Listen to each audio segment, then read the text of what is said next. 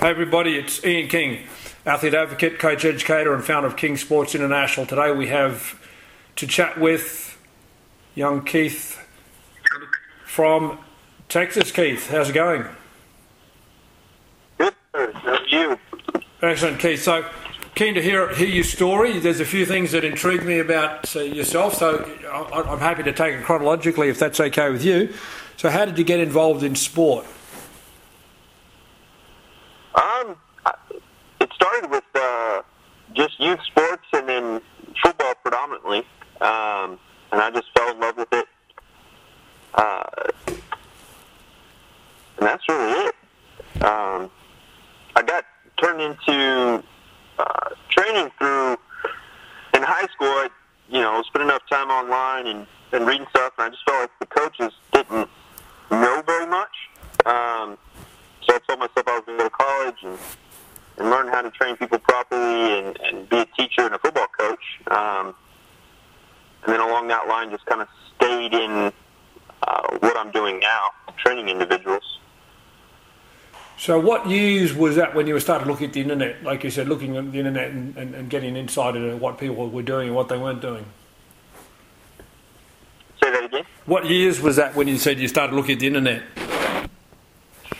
That was around 2001. 2000, 2001. So that was pretty much the when the internet was just getting traction as far as training information. Yeah, it was it was the very beginning. Um, I I also powerlifted in high school, and um, just talking with other people, I was I would train at my high school gym, and then I would go to another gym to continue training late into the evening. Um, because I just assumed, you know, hey, the more work, the better. Um, but on the powerlifting team, we competed every weekend. Um, so I would do okay the first couple of meets, and by the time we get to the end of the season, I was just shocked, and I didn't understand, you know, what what was the problem? Why couldn't I perform um, continuously? But you know, our coach just, I don't know, he wasn't thinking, I guess. Well, nothing, maximally every weekend. nothing, nothing better than facing personal challenges to help you become motivated to solve them. And when you solve the challenge for yourself, you you, you know how to solve them for other people. Then. Agreed. Yeah, I think that was the start. The obsession with learning more and, and just performing better. So, uh, like many coaches who entered the industry post 2000, I'm, I'm pretty sure your career's been on a, on, a, on an interesting windy road. Um, and I say post 2000 because that's when the internet really did explode. And whilst there's some really good stuff, there was some also some interesting stuff. And I use that as a euphemism for stuff that might have taken you off um, off the onto a different path. But um, what is your, what's your current services that you're offering now? What, what what's the sort of work that you love to do? Um, well, most of the work I, I, I get is really whatever I can get. Um, but I would say the bulk of my clientele is um, working executives. Um, a lot of it's just getting people moving again, um, getting people passionate about health and movement. Uh, and then I also coach Olympic lifting, and I have several athletes that I do that for. Um, and that's pretty much the extent of my clientele right now. Um, and I've dabbled in just about everything in the past. So your personal, your competitive experience is both in powerlifting and Olympic lifting. Yes. Excellent. So tell us, you- ended up in the KSI coaching program, and, and what was your what was your first exposure to what I was teaching? Well, uh, as far as the program itself, uh, it was kind of a. I was on Instagram, and um, an individual, a, physical therapist that also was um, does a lot of stuff with Olympic lifting, uh, had a post, and and one of your coaches made a comment on the post about um, basically stretching and, and quad dominance. Um, and, and I didn't really understand what he was saying. I went to his profile, started kind of reading around, saw that he followed you. Um, then I tried to find more information about you and ended up on your website. And like, all right, well, I'm intrigued. I'll give the and that's when I started the um, the orientation level, and then I just couldn't stop from there. Well, it was a, it was a brave of you to step up into the the O level program. What, what were your thoughts as you started the O level program? Did you relate to it straight away, or was it a bit of a shock? Um, I I knew, you know, I was, you know, we talked before, and I've, I had, you know, having a lot of recurring hip and hip pain. I, I guess you could call it injury. It, it stifled my training. Um, you know, I was doing a lot of the traditional things that people assume to prevent or fix these types of issues with absolutely no change. Um, I, was, I knew that I had, from years of lifting, my quads were incredibly tight. I, walked around tight all the time. I, I just, I knew something wasn't right, but I always avoided stretching um, because everybody said, you know, it's to make you weaker or, uh, you know, it's to cause injury, yada, yada. And to me, it just sounded absurd. I was like, something's not right. I know I'm tight. Um, I would have, uh, at one meet, I had a Thomas test done, and I mean, you could, my leg couldn't even touch the table. It was just elevated. But, you know, there was nothing that anyone offered to address it. It's like, well, that's pretty bad. It's the worst hip I've ever seen. And it's like, well, what do I do with that information? Um, so I think I was kind of at my wit's end and needed some. I was open to finding answers, um, and I think that was the big thing for me. I, I was more open-minded than normal, just because I I wanted to keep lifting and I needed a, way to do so. Um, and your information and the information that I read on Instagram, just like, well, if he's saying it's okay, I'm going to give it a try, and I did, and um, slow it, it started to improve, and I I was sold at that moment. Yeah, great to. It's, it's a tough gig for those who came into um, understanding or, or, studying or learning about training post 2000 because around about the mid 1990s, it was like a, a, a, switch was flicked that, that went from no one really cared whether you stretched or not. It was none of, no one their business. But all of a sudden, mid, about mid 90s onwards, everybody's, it became everybody's business to prevent everybody else from stretching. You know, if you go around and you are doing stretching, athletes will come up, coaches will come up to you and tell you you should stop it because it's bad, blah, blah, blah. It wasn't always that way. This is a post mid 90s and a definitely post 2000 phenomenon, and you, and you came in through that. So, you, you, I know you said you questioned it, you wondered if it was right, but how do so many people get sucked into that belief? I mean, eh, why is it that, the masses around the world believe that and, and, and just stop stretching like, you know, in the period of time in history where it was illegal to read books or, you know, periods of time in different countries where it was illegal to follow different religions and you do so you get locked up or killed. Um, you know, I understand, uh, you know, people getting locked up and killed and the fear of doing it for that reason, but why do people buy into this stretching's bad, don't do it thing? I guess it's the kind of the the appeal to authority. I guess you just assume that these people that, um, you know, for me in my field, it was always the coaches were, you know, they train so and so athlete, or this is a physical therapist, or um, or these are people that are putting out tons of information on websites and have books and, and yada yada, and, and they're telling you these things, and you just assume, well, you know, if they're making this amount of this is how big they are, then they must be right. They must know more than me. Um, and then you just get little bits of information. You know, stretching makes you weak, and I think people that you know outside of the strength and performance, they don't.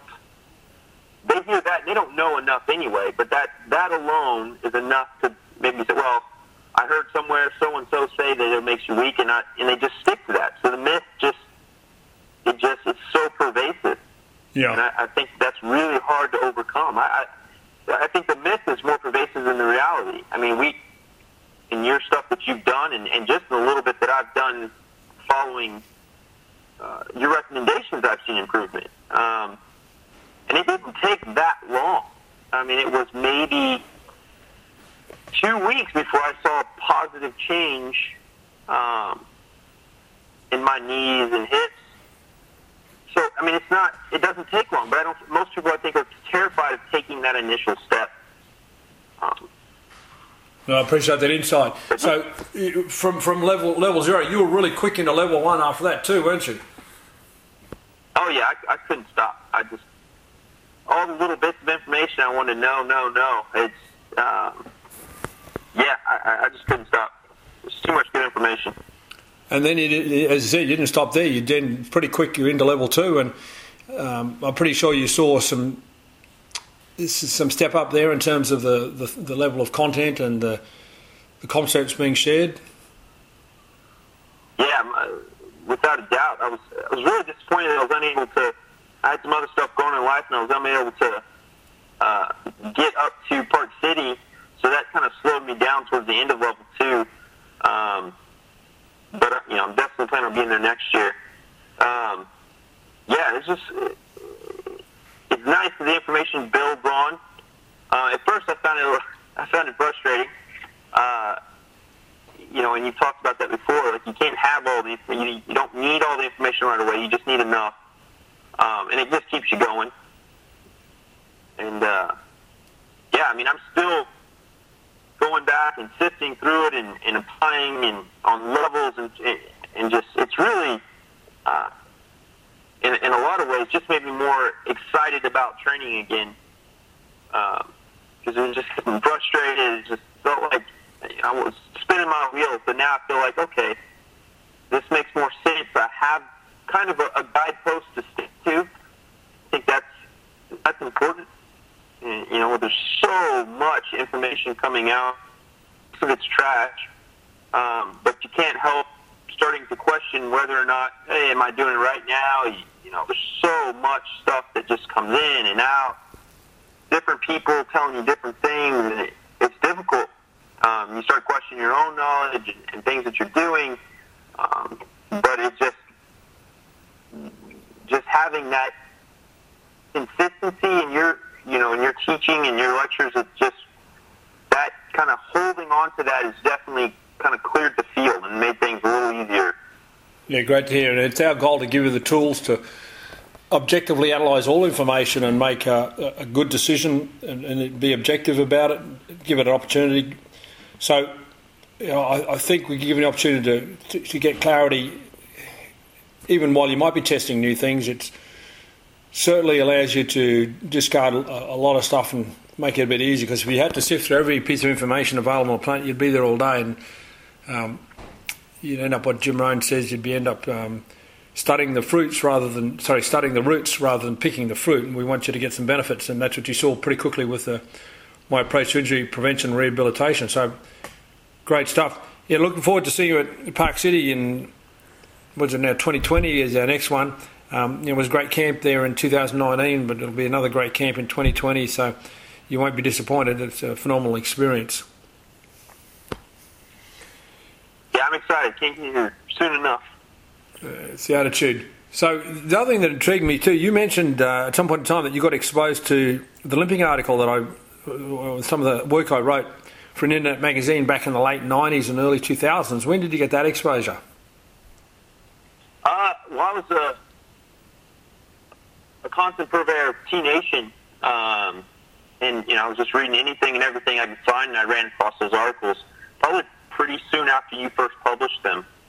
Um, and you know, and, and like I, you know, said in the last uh, lesson, I, I just was, no, that's that's absurd. You can't. Body weight's not going to get you where you want to be. You know, it's you need to be in the weight room, lifting as heavy as possible, as often as possible. Um, yeah, I just.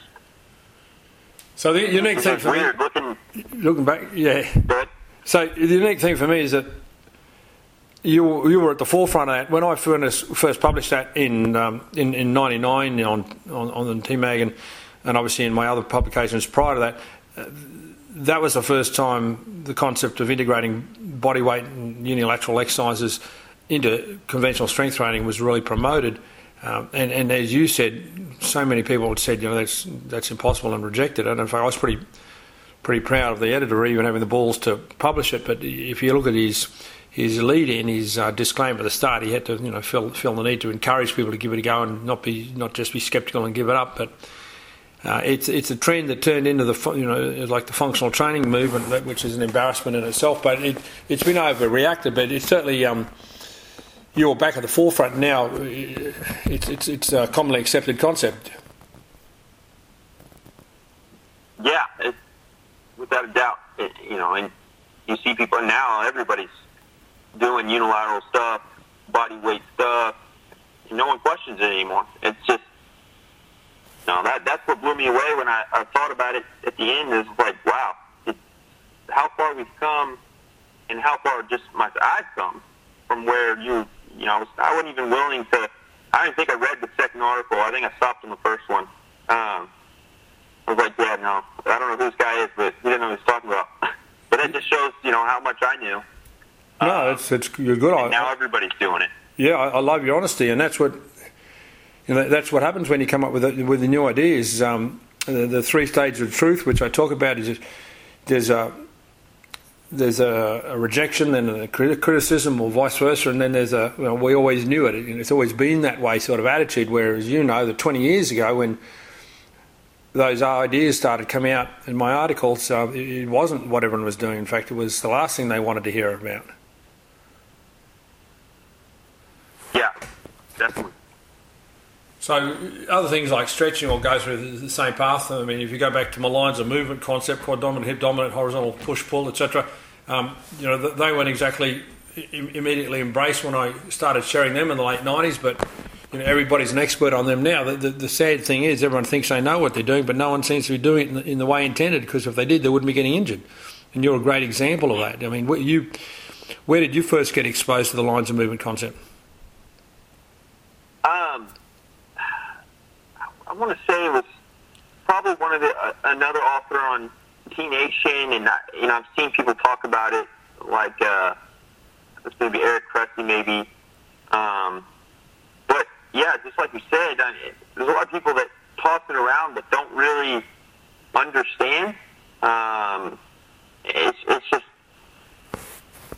so much after going through all the stuff that you you know, in all, the level one, level two and I can't help looking at programs now and they talk about it, and I just kind of, uh, you know, sigh and, and, and face plant it. Just some of the, just the ridiculousness of some of these people that are positing that that type of thing without any real understanding of what they're trying to do. Yeah, so you know how I feel because it was it was my baby, and uh, you know it's okay if people want to run around and teach it without referencing and crediting, but that if they teach it, they don't even understand it. They certainly don't live by it, and they, and they don't promote it in a, in a manner that's going to fulfill its potential with the end user. Then it's pretty sad to watch. And you know, just the the, the proliferation or the, the, amount of quad dominant exercises you see in some of these functional training books, and, and they're, they're teaching lines of movement concept, but they've got no idea. Um, it's just not serving. So I'm, I'm really, I get pretty happy when people come back to the source like yourself and you know, learn from the person who created the concept and, and get the real message. Because if you don't get it, you don't get it. You know, if you don't understand what was intended in that and other concepts, then you're not going to get the benefits. And it's tough to see the information out there, but nobody benefiting from it. Oh, it, it, it's like they just put it in the program, talk about it, but they don't apply it on any level. I can't help. Every time I see a program now, it's one of the first things that I kind of run through in my mind, and you know, I, I, I almost never see. You know, just like you mentioned, the the overabundance of, of quad down exercises is just absurd. Um, and, and no one looking back at my, and I understand Olympic lifting is a huge part of that is is the quads and the squatting strength, but I, you know, and you read about everybody with chronic knee pain and oh, taking out, you know, they train, you take several hours before you train, and it's just the norm. And I just can't help thinking now, it's like, yeah, but it doesn't have to be. Just because it's a quad dominant sport doesn't mean that it has to be so uh, abundant that your career's cut short or you're in pain every time you train. I mean, I just I don't think that that's the answer. I don't think that's the reality. I think it's, it's the reality that people have put on themselves, but I don't think it's the reality that it has to be. Um, so that's what I'm trying to really figure out and work towards is, especially with some of my athletes, and reducing some of their quad movements, incorporating more um, hip dominant movements, um, and it's you know, and they're not getting, it's not hurting them in the Olympic lifts, which is you know generally what you hear all the time. Well, it's not specific enough, um, which is another one of those things. Which is why I ordered your other book, Transfer Training, and just the idea of transfer versus specificity just makes so much more sense as well. Good to hear you use those words. Absolutely, it's a, it's a, it's a it's the important concept. Specificity is a, a theory, transfer is reality. So I, only thing that matters is what's transferring, and transferring is not always predictable. Specificity is a is a, as a perception. It appears to be easy and, and predictable, but it's not. Like it's a it's a perception. That's where the functional training industry's done done some damage. Being able to claim that an exercise, uh, this is a functional exercise, well, we don't know what's going to happen until the end, end user adapts to it, and then what, how does it apply to their life or their sporting pursuit? So I'm pretty proud of you, Keith. That um, you know sometimes, and this is this is what I find with even elite athletes. Sometimes humans have to experience some hardships and some some limitations and, and, and be at a point of some degree of desperation before they start emptying their cup and, and say, okay, I thought I knew. Um, I've obviously what I'm doing is not working. Uh, let's let's let's look at different ways, and that's that's what I think where you're at. And the minute um, I heard about your training challenges, um, I was pretty excited to see how you would embrace uh, some of my ideas and how they would serve you. And it's it's it's certainly I mean, you've got a long road ahead of you, but it's certainly coming through. It's certainly serving you well, and that's to your credit because you open your mind up to look at it. Yeah, I'm, I'm glad I did. And, you know, you're right. I, you know, if I hadn't had those injuries, I don't know if I would have been as receptive to it as I am. I think I would have definitely gone through level zero. But um, yeah, it, like you said, uh, and several times you know, when you're, you're ready, the teacher will appear. Um, Absolutely. Absolutely. And the other concept I, I, I promote is that you learn more about injury prevention when you're coming back from the injury. When you're peeling back the pain, you learn more. You get much more clear messages about what's working and what's not than when you're heading into the injury. So when you're heading into the injury, in, into the injury you're like the frog in the boiling water. Uh, you don't seem to notice the temperature change But when when you're coming out of an injury, when you're at the depths of despair and you're in, in, in a lot of pain and you're doing things to, that are relieving the pain and, and, and healing you, you really get clarity about, wow, so this is what it takes to be healthy. Now I understand why I got myself unhealthy in the first place, and now I understand what I need to avoid with others to to ensure that we don't make them unhealthy. So whilst pain uh, and, and, injury is unfortunate, it's it's a, it's a gift to those who are willing to to listen and learn because the lessons are so much clear coming out and up from pain than they are heading into pain. Yeah, without a doubt. And I know you've experienced that firsthand. So the other thing that I like is that you're taking your responsibility as a coach seriously because whether we you know injure ourselves or not, ultimately everything we do with another person is, is, is shaping them. It's taking them in a direction. And if we don't take that role seriously, then we basically we're wrecking people. And, and most of, and I've been saying this in print for you know over over 20 years. Most of what's done in physical preparation de-athletizes people. It's causing more damage than good. So I, I appreciate having people on the planet like yourself who say, yeah maybe in the past some of the stuff I've done to myself and others wasn't the best, and I'm willing to look at it again, revisit it, review it, and say I want to do the best thing for people rather than some dogmatic, you know, everybody does this, so just shut up, put your head down, lift that bar sort of attitude. Oh yeah, it's definitely. I've always tried to, you know, be as, as I guess. Um, I don't say cautious. I guess is an all right word to use uh, with regards to my training. But you know, after looking at your stuff, you know, when I thought I was being cautious, there were still so many things I was overlooking. You just, you, you know, I never you just assume like, oh well, you know, I'm squatting as long as I'm squatting, you know, correctly or at least you know without severe deviations in form, then I, you know, I'm I'm being intelligent. If I'm not letting people put themselves under loads that they shouldn't lift, I'm that's enough. But it's just it's not enough. I mean, just, there's so much more to how you coach and train and write programs that I, I just completely overlooked. And you know, it's it's kind of frustrating looking back and thinking, damn, you know, there's so many things that people in bad places. And you know, so far I'd like to say I'm lucky, but you know, definitely made a, a 180 in how I'm training a lot of people with regards to a lot of those things. Um, cause I, you know, and it, with the regards to, I don't want people to feel what I'm feeling. And there's no excuse for somebody to go into a training program to get healthier and, and come out the other side worse off. It's just, there's just absolutely no excuse. And that's the crazy thing about it because the intention of the end user is to improve their health, improve their performance, improve their function. And almost almost to 100%, they're coming out the other end worse off.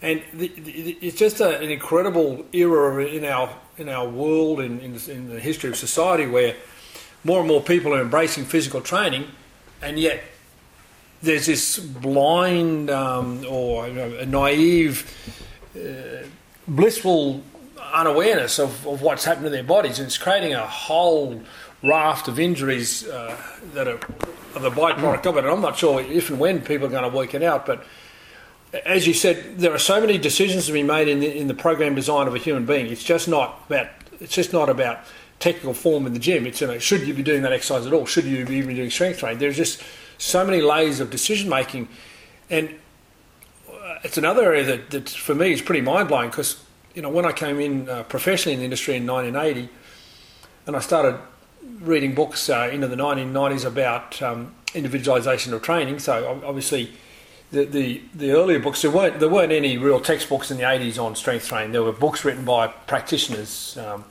you know, in the, in the, in the 60s and 70s, a few of them, like the Bill Starrs of the world and the Bill Pearls of the world, were Reg Parks were, were, were writing.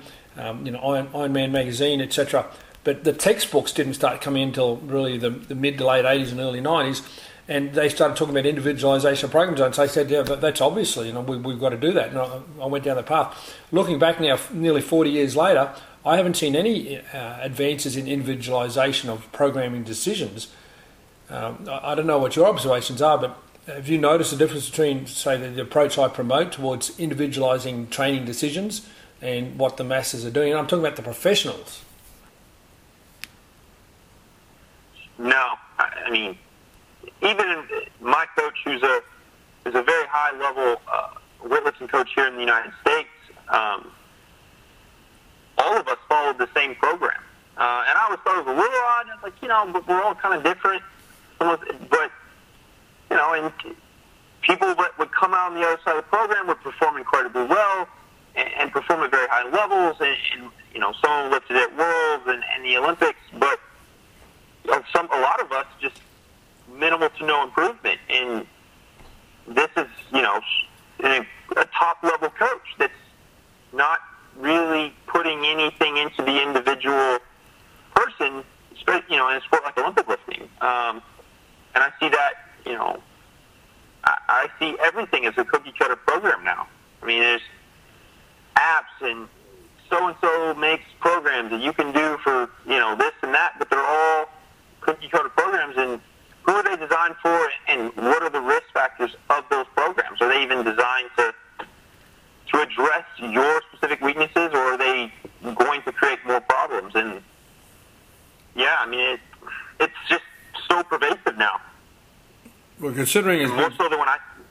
Considering it's been 40 years, uh, I've been in the industry for 40 years, and I haven't seen any changes uh, at all in individualisation skill set I'm not I'm not confident for our lifetime. But uh, on the flip side, you, you, as a coach who develops those skills, you create demand forever uh, for your own services because people aren't all fools.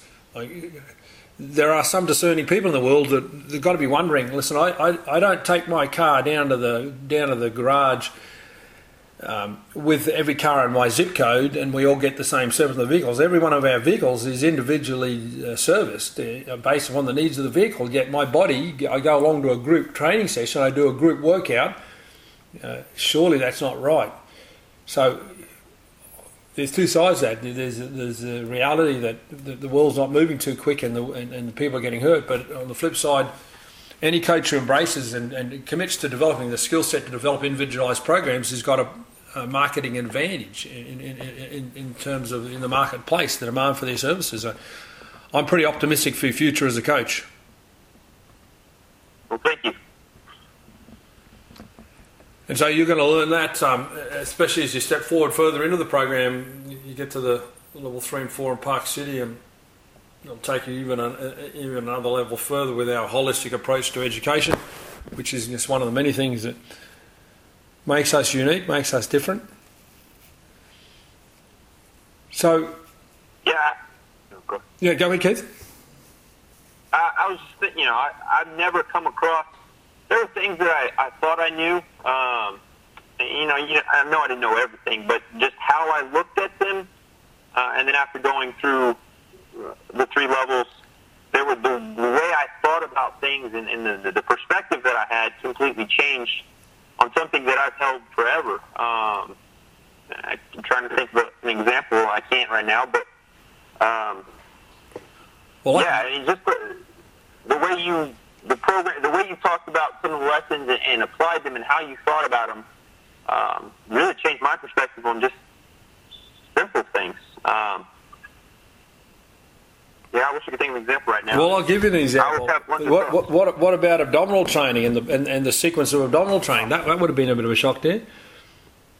That I'm still that I still am blown away by that one. I uh, I didn't do any. I, I never did any abdominal training. I thought abdominal training was for people want to have pretty abs, and but you know I always assumed you know if I got a load on my back, you know I'm doing heavy squats, heavy deadlifts, I don't need any abdominal training. Um, but I, I've realized now that just how incredibly weak my core is, and just the prioritizing, just that alone, the, the idea of prioritizing things that you need to do, um, just blew me away. And you know, and, and I think most people and most coaches, you know, stick abs at the end. You know, you're tired, you're you're ready to go home. You you think that your bread and butter was the heavy weight, so then you you just end up skipping probably the most important part of your workout for mm-hmm. most people, especially myself included. Mm-hmm. Um, yeah, that, that was a, that was a game changer, sure. Yeah, so um, I, back in the early '80s, I I was like everyone else. You know, you do the abs at the end, and, and then I worked it out pretty quickly. It didn't take me long because the price I was paying for neglecting that area and and then I started to wonder why everyone else was uh, doing it then, and, and I learned about these theories that you know, it, will weaken you and you you'll, won't be able to squat as much, and or you, the squatting will give you enough and all these other theories, but they don't seem to go away. So that's just one of the many examples, I'm, I'm sure, and they're, they're not they're not theories that I thought of one day because that'd be a smart idea, or I was trying to be sensationalist. Like, know, I went out there and I paid the price. That's how I learned about them, and no different than. Um, you know, the squat versus leg extension debate. You know, the, the theories in the, when I entered the profession that squatting was bad and leg extensions were good, and you know, we go on for so many discussions. But I learned the hard way not to just believe the dominant paradigms of the era, but to question and to come up with my own conclusion based upon my own experiences and my experiences training other people. And and majority of what I do is is what people would say uh, counter trend like, but it, I'm not trying to fight the trend. I'm just trying to do what's best. And if you have enough uh, commitment to get in there and get the experiences for yourself, and if you paid the price yourself and are generally committed to avoiding that price in other people, the answers are there, and it's just a matter of willing to be, you know, go against the flow sometimes. I mean, you know, you, what you're doing now as a result of the influences that you receive through the, our coaching education program, you probably position yourself where a lot of your colleagues would look at you and say, you know, what the hell are you doing, um, Keith? But I'm pretty sure that you, you're, you're confident of the rewards and you're not going to be put off by that um, conformity pressure? No, no. It, yeah, you, you know, I, I also coach group classes, and there's definitely some pushback to some of the stuff I do um, now. in the group setting. Uh, with individuals, it's uh, there's not as much pushback. Um, you know, because I think the, the results speak for themselves. Um, the group training, you know, it's easy to get. You know, one person just has to say, "Well, you know, this will make a sweeper," and then everybody just holds on to that information and isn't, you know, isn't is receptive to the changes that can occur if they just sit back and let things kind of unfold on their own. Yeah, absolutely. So I encourage you to get into, into individualised programming and, and individualised training as much as possible. Fantastic. So, any other thoughts that you want to share with us, Keith? Any other um, feedback? Uh, any other reflections?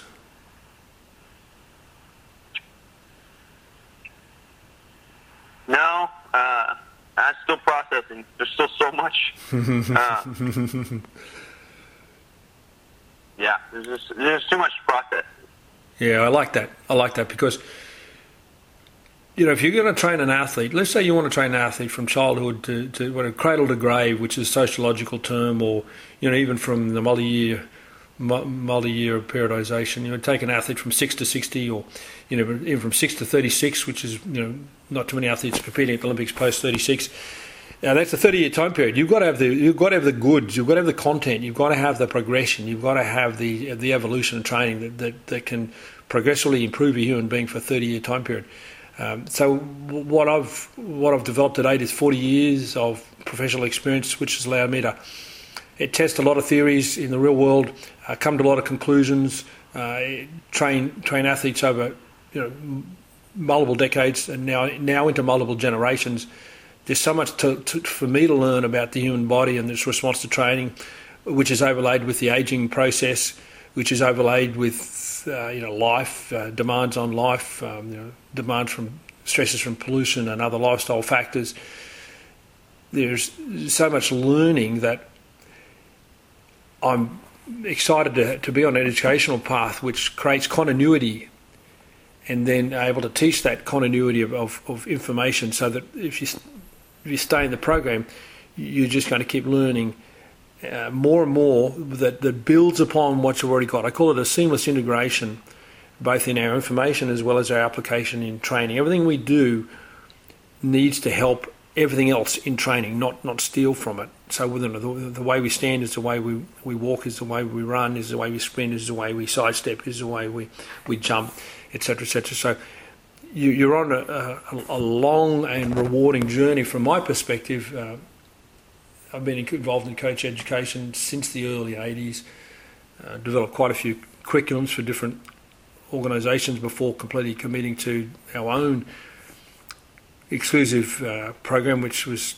20 years now in, in, in, existence and was one of the first, uh, if not the first, internationally available physical preparation educational programs available with a focus on making it accessible globally, at least in the early stages of its program before you have to go uh, in person, uh, as you will be when you come to the camp at level three. So uh, you're in for a great journey, many, many years of of learning that will, will make you a better coach, not just learning for the sake of learning, but learning stuff that I only do stuff which serves, and and that is rolled out continuously as you step through the levels and the, th- the thing that I think uh, limits so many people is that they don't know what's possible. They think that that what they've got or what they've read in the guru's book or the internet marketer's book is uh, or website is, is is where it's at. When you get exposed to my high level coaches, for example, when you see me working, um, you can get a, a, bit of a, a bit of an expansion in your mind about what's possible because the upper limits of performance as a coach are very high, but very rarely uh, fulfilled and very rarely even seen. What I'm saying is that the masses in our industry don't even know how competent a person can be because they're so, so overloaded with, with, with particular internet marketing crap. They just don't understand the in-person competence that one can do. So when you when you move in that, that level of competence, you're you know you pick who you work with, you pick where you work, when you work. You know, it just creates a whole new different situation for you as a coach, and it's far more fulfilling when you know you're serving people of the highest and best interests than damaging them and looking back and saying, geez, I was damaging them. So I'm excited for you, Keith, and I appreciate you being part of the program. Well, thanks, sir. Thank you for everything you've, uh, you, you know, contributed to the to the industry and, and given us access to that information and, and sharing it with us, and I'm uh, eternally grateful for the things I've learned from you, and look forward to learning more. Well, I appreciate that gratitude, but at the end of the day, no matter what I put out there, it's only valuable if someone like yourself embraces it. If someone like yourself empties your cup enough to take it on, and uh, and that will never be the majority. That will only be the minority. But uh, we, we, we, we change the world one person at a time and impacting more and more people at a time when when more coaches like yourself come on board. So we really appreciate not only your time today, but your support and involvement in the program, and looking forward to having you in Park City in August of 2020. Yes, sir. Look forward to as well. Great stuff. Well, appreciate Keith. Yes, sir. All right.